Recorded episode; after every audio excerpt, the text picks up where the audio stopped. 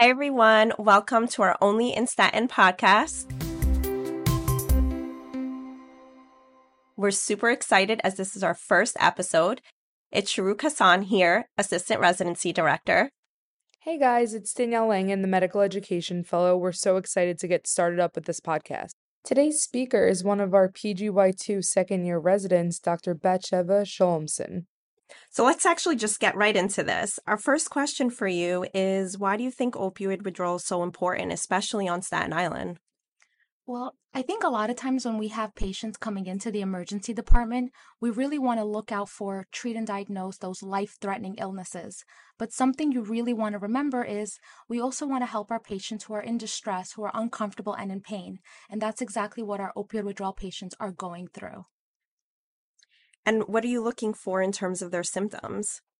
So, first, you actually want to look for who is a patient that may be going in withdrawal. Think of a patient who is taking opioids pretty frequently, even daily. Their body is now physiologically dependent on it. And for whatever reason, they suddenly stopped their dosage or they just started to reduce their dose suddenly.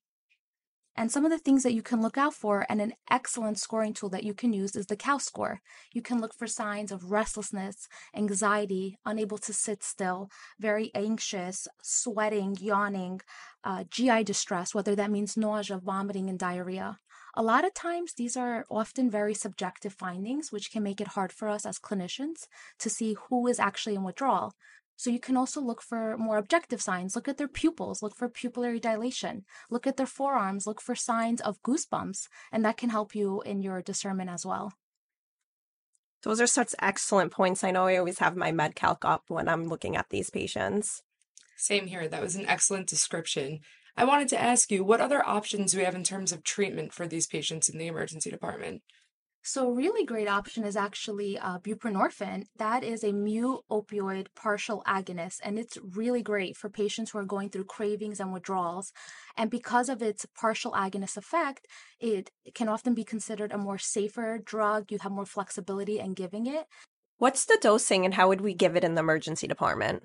So you can really start off with a dose like four milligrams and reassess your patient, check on them, see if they're still showing signs of withdrawal, and you can go up and titrate as needed. You can give another four milligrams, and if you need to, you can even go up to 12 milligrams, but that's really at your discretion. The way we give it, we give it sublingual, and a medication that we're often all familiar with, and another name for buprenorphine is Suboxone. Suboxone is a combination medication. It is buprenorphine, that partial agonist, with naloxone, an antagonist. And the reason why we give it sublingually is because when you absorb it um, sublingually, naloxone has poor absorption. But if a patient were to use it incorrectly and try to put it like injection wise, then they may actually go in withdrawal. So that's why we make sure we give it as a sublingual. And what are some things we should look out for when giving this medication? So actually, I had a patient actually teach me this. You really want to be cautious and make sure that you're giving it to your patients who actually are in withdrawal. If they're not yet in withdrawal or they're really early on in the stages, you can actually precipitate withdrawal. And those are the patients that you don't want to give buprenorphine for. Yeah, that's a really, really important point. You want to make sure you give this medication to your patients in active withdrawal. And how long are we waiting before we start this medication? If they're taking something like heroin or oxycodone, which is a short acting, you would expect to see symptoms of withdrawal around 12 to 18 hours. If they're on something longer, maybe like a methadone, you would expect to see symptoms more around 24 to 48 hours. And once you got your MD calc, you pulled it out, you did your scoring, and you see that they're a score of 8 or greater, you know you can start treating. Besides buprenorphine, are there any other medication options for these patients? Yeah, we also have methadone. Methadone works a little different. It's a longer acting, full agonist medication. And oftentimes we'll give this starting off with a dose like 10 milligrams. You can give it PO or IV. And if you need to, you can go up. Uh, given that it has um, full agonist effect, usually when you want to start these patients on maintenance dose, you want to set them outside with an outpatient clinic follow up.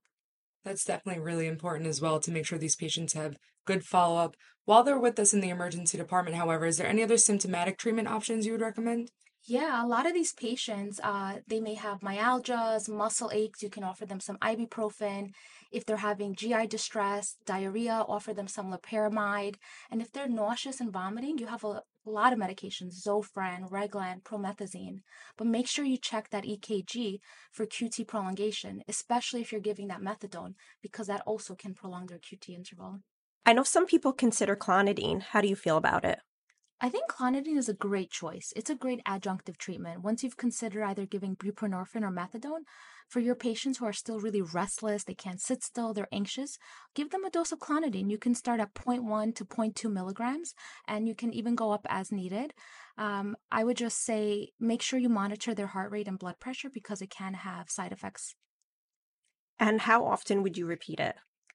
Uh, about every 45 to 60 minutes. Okay, so initial dose 0.1 to 0.2 milligrams and then repeat every 45 to 60 minutes, monitoring the blood pressure and heart rate. Exactly. For joining our very first Only in Staten podcast. It's been so awesome having you here today. Give us some really useful information about opioid withdrawal management in the ED. Thank you guys so much. I had so much fun. I'm so happy I got to join you. And I really hope that I was able to give our listeners some info on how to manage their next opioid withdrawal patient in the ED. Till next time at Staten.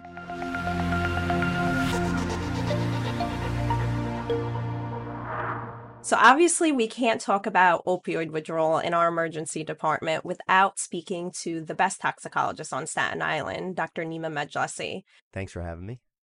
What are your thoughts on buprenorphine? And I heard you started a protocol in the ED. Can you tell us about it? I think buprenorphine has uh, basically revolutionized our ability to take care of these patients in the emergency department. When you think about what buprenorphine does, it not only treats their withdrawal, but also protects them once they leave the emergency department and go back into the community. And when you think about what a problem opioids are for our patient populations, especially young people and their very high mortality after they've been to the emergency department, it really is uh, one of the most important things we can actually do for them when they come here. I see that some protocols out there say to start with a dose of four milligrams, some say to start with eight. What are your recommendations for this? I've really pushed to move more towards eight milligrams. And the reason for that is that a lot of times these patients really are feeling terrible. And I want to be aggressive about getting them feeling better as soon as possible. And when you think about why we were using such a low dose, it was really for the purposes of a test dose, right? We were trying to make sure that we weren't going to put them in withdrawal, make them feel worse.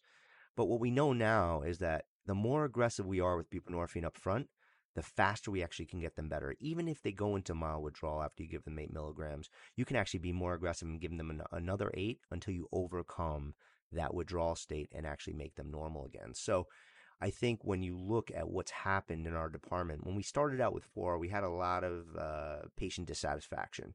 They would want to leave right away. They said, I'm not feeling better. But eight milligrams really makes a big difference, I think. When you start at that dose, you can actually get them feeling better much sooner. Is there anything else that you want our listeners to know about some resources available at our hospital at Staten Island for these patients? Yeah, I think I think what's important to remember is that we do have a lot of resources for this patient population. We have expert folks who are running around our emergency department who are there to help you get these patients as many resources as possible. Remember, any provider in the emergency department can provide these patients with intranasal naloxone kits. Actually, even a PCA could go in there and give them an intranasal naloxone kit. We have a great addiction medicines service um, outpatient, and we actually have a catch team inpatient as well.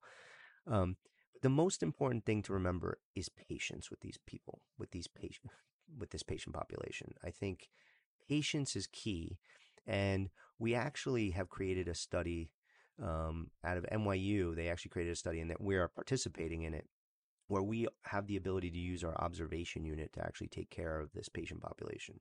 Um, and the way this works is sometimes these patients will come in and maybe they're not in withdrawal yet, or maybe they're, you know, maybe they won't get better within a few hours, right?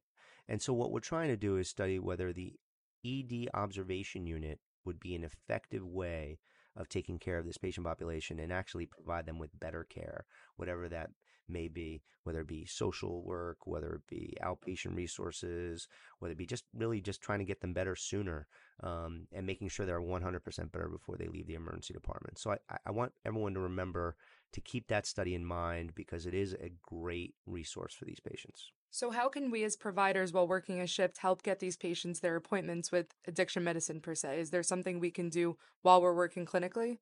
That's a great question what we've created basically is a protocol of stabilize the patient in the emergency department or our ED observation unit.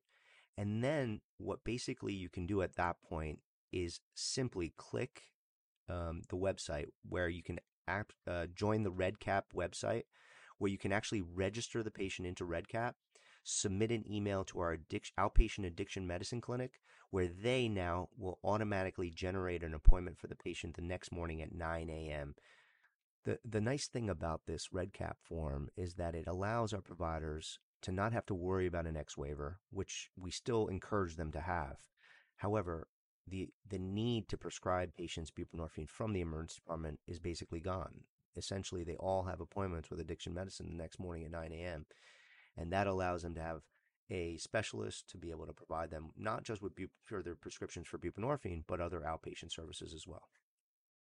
You guys heard it here first. Patients with patients, REDCap, ED OBS. Thank you for sharing all these awesome resources with us, and we will have them listed on the show notes. Thanks for having me. Of course. We'll see you next time on Only in Staten.